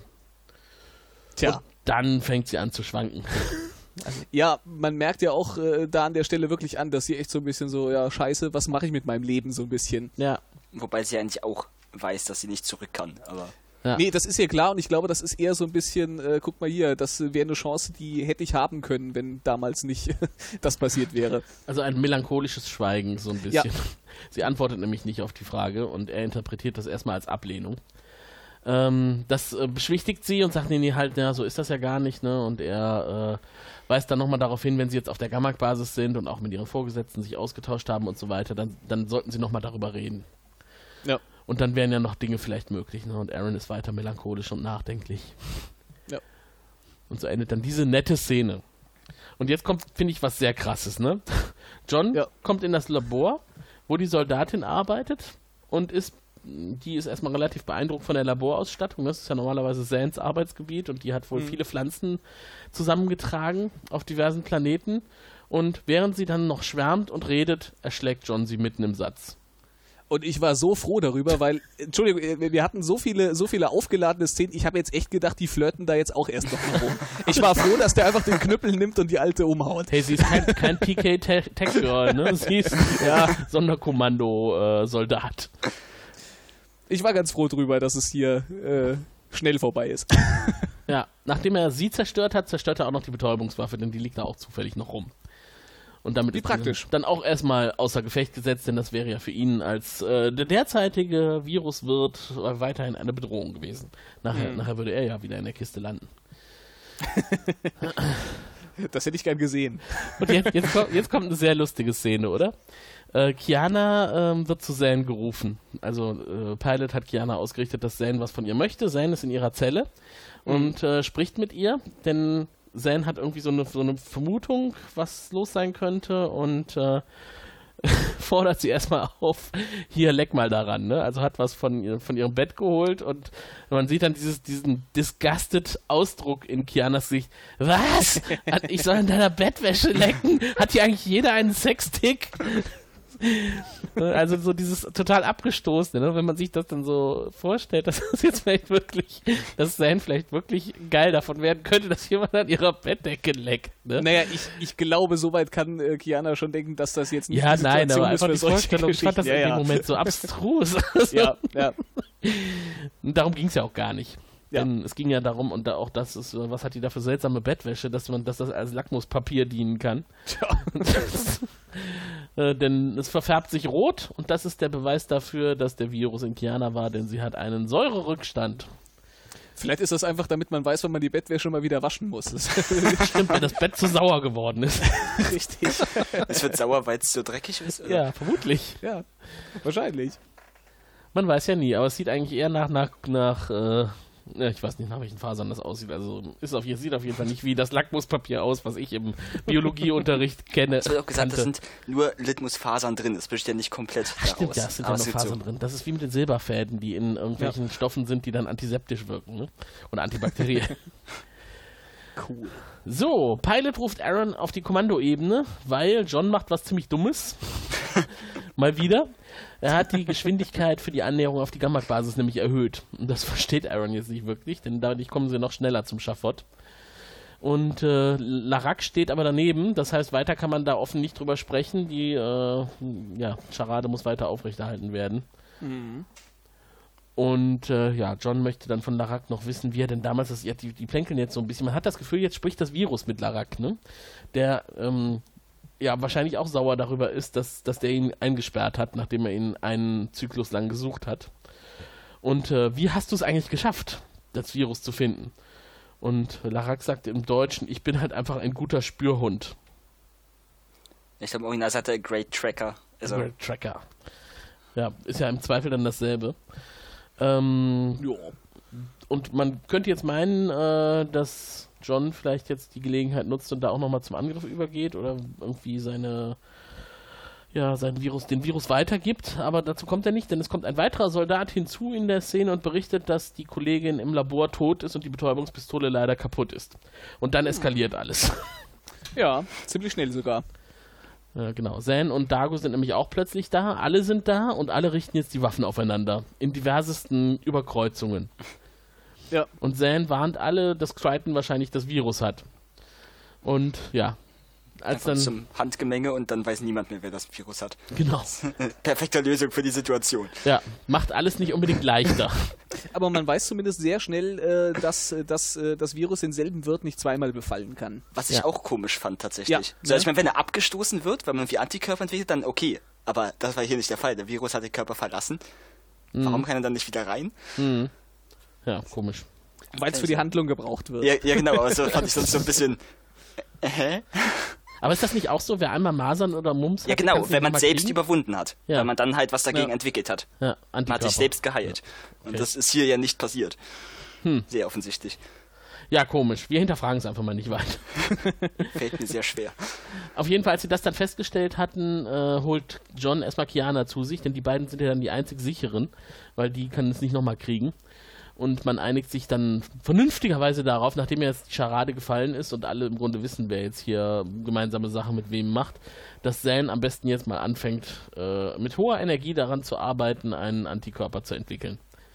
Um das Virus dann irgendwie doch im Wirt erkennbar zu machen oder idealerweise ab. Nee, abtöten wollen sie es ja gar nicht, sie wollen es eigentlich nur erkennen, ne, wo es gerade drin ist. ist immer wieder Ich, ich erstaunlich. glaube, Zan würde, wenn sie könnte, auch was machen, was das Virus tötet. Aber Ja. sie kriegt es halt nicht besser hin, glaube ich. Gerade nicht auf die Schnelle. Ich finde find aber so auch schon erstaunlich, was sie da so auf die Schnelle hinkriegen. Auf jeden Fall. Ja, es geht recht zügig, ne? Ja. Also John hat gerade mal Gelegenheit im Labor einen Blick auf die tote Soldatin zu werfen und äh, ein ganz böses Schamgefühl zu empfinden, so dass Kiana, Kiana ihn dann erstmal trösten muss, dass er das ja eigentlich nicht war. Also er braucht sich da keinen Kopf zu machen, das war doch das Virus, das warst du doch gar nicht. Hm. Und dann ist sein auch schon fertig mit dem Gegenmittel. Wobei ich mich da ja frage, hat sie da wirklich was Sinnvolles gebastelt oder hat sie einfach irgendwas zusammengemischt, weil es reicht ja, wenn alle glauben. Weil das, der, äh, das Virus möchte ja trotzdem dann nicht das ausprobieren, ob es funktioniert oder nicht. Ah, du hast recht, das könnte also ja ich, auch. ich weiß nicht, aber das könnte ich mir irgendwie vorstellen. Ja, Das Gerade hätte, das hätte so eine schlaue weitere Ebene gehabt, aber das hätte ich dann gerne irgendwie an irgendeiner Stelle mal äh, zumindest angedeutet gehabt. Aber sie hat auf jeden Fall was gemacht, was äh, hohe Alkali-Werte erzeugt, weil äh, Ja. sie sagt ja auch, ähm, eigentlich müsste jeder, dem ich das jetzt spritze, irgendwie darauf reagieren. Ne? Und ein auf Säure basierendes äh, Lebewesen wird sehr, sehr deutlich reagieren. Mhm. Und nachdem es dann durchgespritzt wird durch die einzelnen Personen, merkt man ja auch, dass sie so. Ah, ah, ne? Also nicht jetzt groß ausrasten, aber irgendwie merkt man, dass das nicht angenehm ist. Ja. Vielleicht auch einfach nur wegen der Spritze. Die, die sieht jetzt nicht so schmerzhaft aus. Die hat ja nicht mal eine, eine, eine Spitze. Das wird ja irgendwie durch die Haut diffundiert, keine Ahnung. Oder es wird halt kurz reingepiekt dann da drin. Aber keine Ahnung. Also es fängt bei Aaron an, die ist die erste, die dann äh, äh, quasi entkräftet wird, sie ist es nicht. Dann meldet sich einer der Soldaten, der ist der nächste, der ist es dann auch nicht. Und dann sind nur noch Dago und Larak übrig und dann geht es natürlich direkt wieder jeder mit der Waffe auf jeden. Ne, weil ähm, jetzt geht es ja wieder Peacekeeper gegen Gefangene. Ja, vor allen Dingen war das ja abzusehen. Also wenn zwei übrig sind, dann muss es ja einer von Ja. den beiden sein, dass, dass der Virus dann nicht noch abwartet, Genau. äh, bis er enttarnt ist. Es war irgendwie klar, oder? Ja, Aber ich fand es tatsächlich überraschend, dass die davor, also auch Aaron und der andere Peacekeeper, überraschend zögerlich waren, sich das haben spritzen zu lassen. Und eigentlich auch Dago. Also irgendwie, wenn man weiß, man ist unschuldig, dann will man das doch eigentlich möglichst schnell beweisen, oder? Ja. vielleicht haben sie Zen nicht so vertraut. Wer weiß, was das für ein Zeug ist, was sie da gemacht hat. Ich sag mal so, gerade beim Soldaten würde ich das ja durchgehen lassen. Aber bei Aaron und Dago irgendwie Ja, schwierig. ja. Auf jeden Fall äh, ergreift John dann Initiative und verpasst Dago die Ladung und äh, nachdem er abgezählt hat. Und das ist dann der Moment, wo Larak anfängt, wild um sich zu schießen, denn er ist der Träger des Virus. Und deswegen haut er auch direkt ab, denn jetzt ist er einer absoluten Überzahl entgegengestellt. Ähm, denn alle sind jetzt gegen ihn, alle wissen, dass er der Virus, den Virus hat. Ja, es bleibt auch äh, ihm nicht viel anderes übrig, ne? nee. Genau. Pilot riegelt alles ab, das heißt, überall gehen die Türen zu und eigentlich müsste das ja dafür sorgen, dass er nicht sehr viel weiter kommt. Ähm, ähm, Larak packt aber dann Aaron überraschend von hinten und hält sie fest und äh, spricht, und dann spricht das Virus durch seinen Mund und erklärt, was es mit der ganzen Sache auf sich hat, dass es jetzt äh, die Hülle von Larak nutzen möchte, um auf die Peacekeeper-Basis zu kommen und sich dann da ungehemmt auszubreiten und äh, Auf einer Basis im Nichts, wo vermutlich nur sehr selten Schiff hinkommt. genau. Naja, gut, aber wenn da genug Leute sind, dann kann man ja von da aus, äh, wenn man die alle irgendwann unter Kontrolle hat, äh, warum nicht? lasst mich frei, lasst mich frei, dafür lasse ich dann Aaron frei. ja. Und darauf lassen sie sich aber nicht ein, denn sie anscheinend äh, der moralische Kompass funktioniert. Das, das wollen sie nicht und das ist dann der Moment, wo Aaron leider das Messer in die Rippen gestoßen bekommt und Larak wieder flieht. John Ja. folgt ihm, Dago bleibt bei Aaron und Aaron sieht ziemlich angegriffen aus. Sie ist schwer erwischt worden von dem Ja. Messer. Das war auch nicht nur so ein kleiner Kartoffelschäler. Nee. Das war ja schon. Das war schon ein ganz schönes Ding. Ähm, Kiana versucht auf ihre Weise Larak aufzuhalten, indem sie ihm einfach wie eine lästige Fliege auf den Rücken springt. Wobei Fliegen, mhm. Fliegen springen eher selten auf den Rücken. Was, was springt denn lästig auf den Rücken? Keine ich Ahnung. Sagen, was, Kiana. was habt Köln für Fliegen? Die sind aus, aus Marburg importiert. Achso, okay. ähm, auf jeden Fall kann sie sich da nicht lange halten und er schüttelt sie halt einfach ab ne, und kümmert sich nicht weiter um sie, steigt in den Marauder und haut ab. John merkt, sieht das, kommt hinzu und äh, weist Pilot an, die Tore zu öffnen und eine Stellarbeschleunigung vorzubereiten. Das ist irgendwie auch seltsam, denkt man sich in der Situation. Ne? Will er jetzt abhauen? Und warum lässt er den jetzt entkommen? Aber er hat einen Plan. Er hat einen sehr großartigen Plan. Äh, Pilot hat ihn noch nicht durchschaut. er sagt erstmal, wir können keine Stellarbeschleunigung machen, das weißt du doch. Moja ist doch schwanger. Das geht gerade nicht. Aber John will keine vollständige Stellarbeschleunigung machen. Er will das ausnutzen, dass der Marauder immer noch diese Cäsiumspur hinter sich herzieht. Und äh, nach weiteren Anweisungen an Pilot, äh, weiß nicht, in, in, welchem Winkel er Moja drehen muss, nachdem er die Stellarbeschleunigung angefangen hat, also diese seltsamen Energie. Äh, äh, Warzen an Moja irgendwie sich berührt haben und dann äh, diesen Energieeffekt erzeugt haben, dann wird die Spur entzündet und der Marauder explodiert. Perfekt. Was mich aber so ein bisschen irritiert hat, ist, dass äh, ähm, unser äh, virusbefallener Captain da aber irgendwie noch so einen Schulterblick macht und man sieht eigentlich in dem Innenleben dieses Raumschiffs, dass er nach hinten eigentlich nicht sehen kann. Ja. aber aber er, er, guckt über seine Schulter, was ja irgendwie, okay, ja, das kommt von hinten, vielleicht hat er es gehört, aber ich finde das trotzdem ein bisschen merkwürdig, dass er so über die Schulter guckt. Ja, ja das war ein bisschen seltsam. guter, guter Punkt, das ist mir so nicht aufgefallen, aber kurios. Ja. Vielleicht ist da was geschnitten worden. Vielleicht hat, war irgendjemand hinter ihm noch in dem Marauder.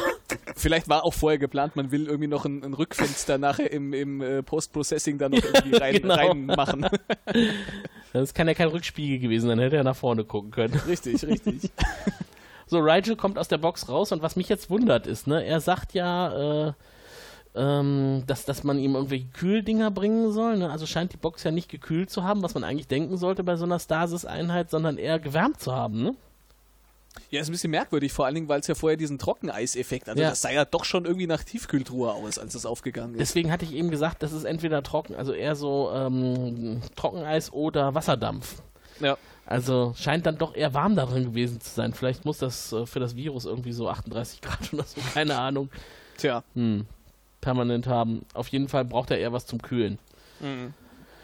Äh, kriegt er dann auch und äh, scheint also dann sich langsam besser zu fühlen. Und Dago hat aber kein Mitleid mit ihm. Er sagt, Rigel ist selber schuld. Er hat äh, sich ja selber in die Situation gebracht und ja, also eigentlich hat, kann er kein Mitleid von ihm erwarten. Hat er nicht Unrecht. Nee. es war wieder so ein typisches Rigel-Ding, so ein, so ein unüberlegtes äh, ähm, irgendwie an Dingen herumfummeln, wo man keine Ahnung hat, was das überhaupt ist. ja, genau. Äh, und, und Zane versucht äh, noch ein bisschen die, die Wogen zu glätten und sagt, aber er hat jetzt bestimmt was daraus gelernt. Ne? Also so pädagogischer Ansatz. Natürlich. Sicher. Genau. Ähm, und Dago äh, interessiert das jetzt aber erstmal nicht weiter, denn als nächstes möchte er seine Ketten zerstören. Die trägt er nämlich so vor sich her und Zan betet für ihn, dass er nie wieder welche tragen muss. Und er sagt, du kannst beten, so viel du willst. Es ist eine Tatsache, dass ich nie wieder welche tragen werde. Ja. also diese, dieses Spielchen, dieses Schauspiel wird mit ihm nie wieder funktionieren. Er lässt sich nicht mehr anketten. Ja, es hat ja auch so jetzt nicht besonders gut funktioniert. Ich kann diese Entscheidung durchaus nachvollziehen. Ja. ja, okay, also die Ketten werden vernichtet, was auch Blödsinn ist. Man könnte sie einfach ins Lager zurückbringen, für andere Zwecke nutzen, aber wahrscheinlich ist es für fürs Gemüt einfach notwendig bei Dago. Ja, das ist so ein bisschen die Symbolwirkung. Also solange die Dinger da sind, mhm. äh, kann er sich ja nie sicher sein, ob er nicht doch irgendwann nochmal überredet wird. Genau. Wobei, wobei ich mich frage, wie er diese Metallketten verbrennen möchte.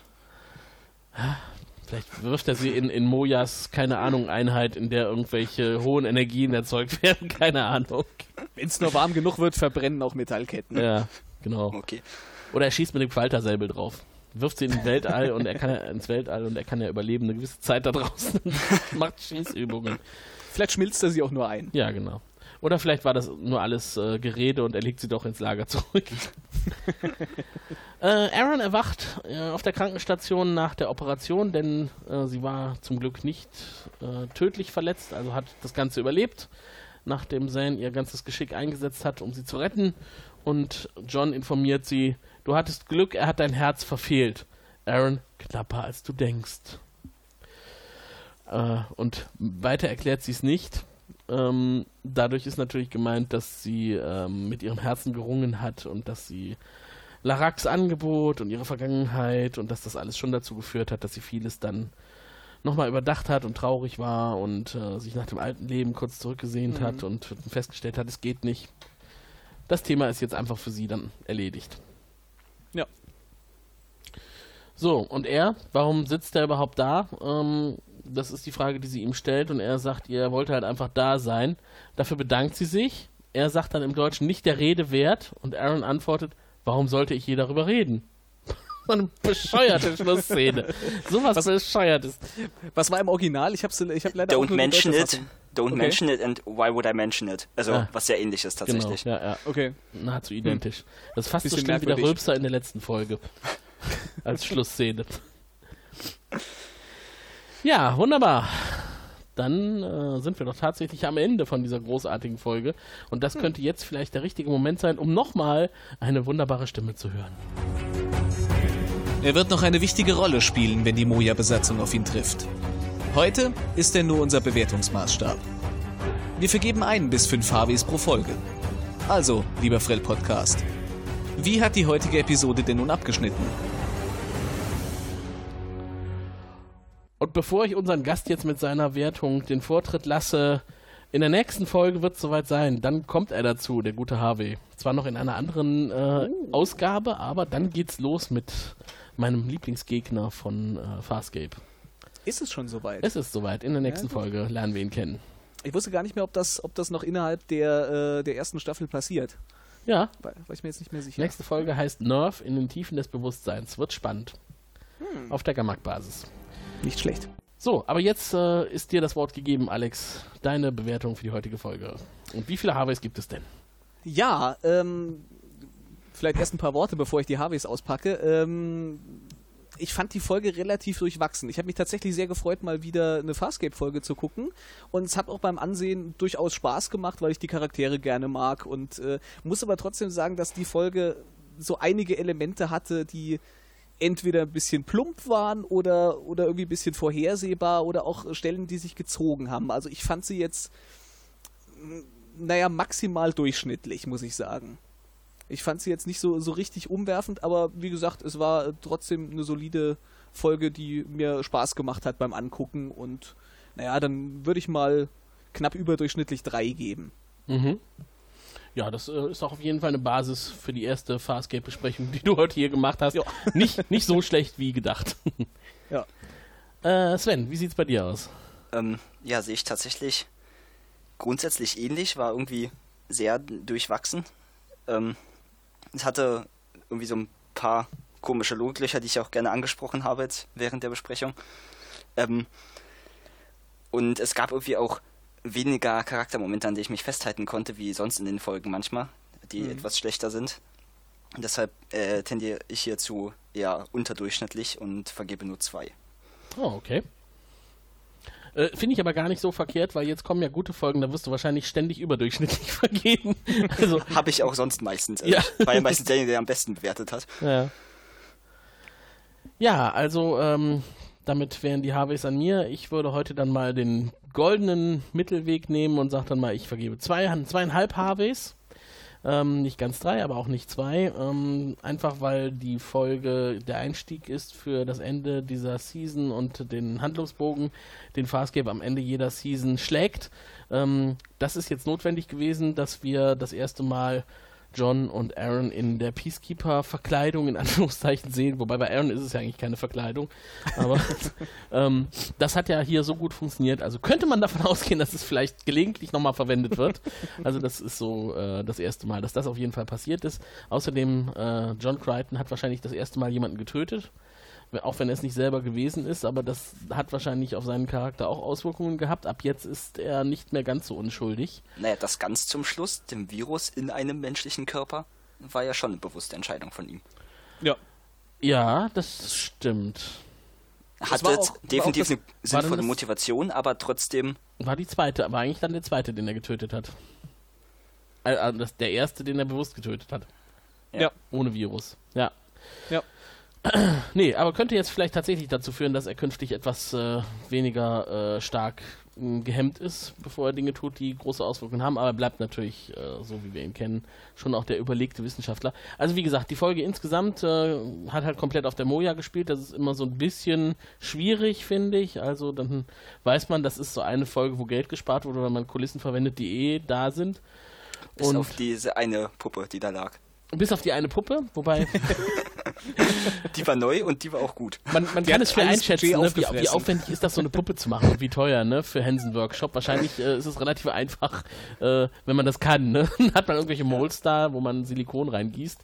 Die musste ja auch nicht viel können, die Puppe. Die musste ja einfach Ja. nur still liegen und ein bisschen beben. Vielleicht hatten sie die noch auf Halde. Ja. Alter. Was ich übrigens sehr lustig finde, weil wir gerade über Puppen sprechen, es ist doch jetzt auf Netflix diese neue Serie angelaufen, The Dark, Dark Crystal, Crystal. ne? Und ist euch aufgefallen, dass da, äh, also ich habe es noch nicht gesehen, ich habe nur so die Vorschau gesehen, dass da Figuren auftreten, die aussehen wie diese Alien-Rasse, die wir bei Farscape auch schon gesehen haben. Diese fiesen Durchaus riesen Vo- Vogel-Aliens. Das ist möglich. Ich meine, der Originalfilm Dark Crystal ist ja auch von der Hansen Company. Ja. Von daher passt Ja, aber da, in dem Fall glaube ich wirklich, dass die die Idee aus Farscape so gut fanden von dieser speziellen Alien-Rasse, dass die gesagt haben, das können wir nicht nur für Farscape benutzen. Das müssen wir einfach nochmal verwenden. Das lohnt sich sonst nicht. Aber ich finde es nicht verkehrt. Ich fand die schon bei Farscape eklig und wenn die jetzt hier irgendwie fiese Charaktere bei Dark Crystal spielen, dann äh, warum nicht? Warum nicht? Äh, ich bin immer für Recycling. So, ja, also das äh, sollte es dann von mir aus auch gewesen sein. Äh, es war sehr toll, heute diese Folge mit euch zu besprechen. Hat viel Spaß gemacht. Schön Ebenso. auch für dich, Alex. Ja. Äh, vielen Dank, dass ich, dass ich teilnehmen durfte. Das war für mich auch mal äh, eine sehr interessante Erfahrung, weil ich jetzt äh, tatsächlich, ich glaube, seit ungefähr fast 20 Jahren zum ersten Mal wieder Farscape auf Deutsch geguckt habe, weil ich, äh, wie gesagt, als ich vor ein paar Jahren nochmal die Serie komplett durchgeguckt habe, habe ich sie mir im O-Ton angeguckt und das war ein bisschen bisschen fast befremdlich, weil die Stimmen doch irgendwie teilweise anders waren, als ich sie in meiner Teenager-Erinnerung noch im Kopf gespeichert hatte.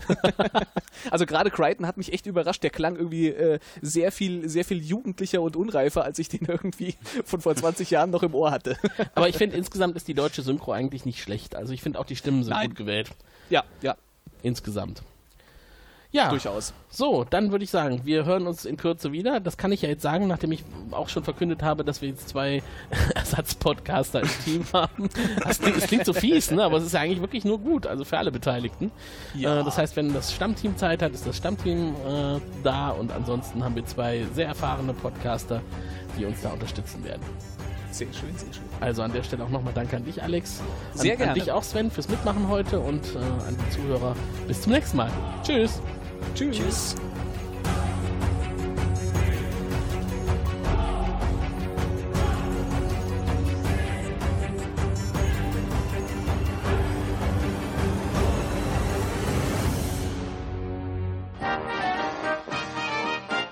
Eine Produktion des Podcast Imperiums.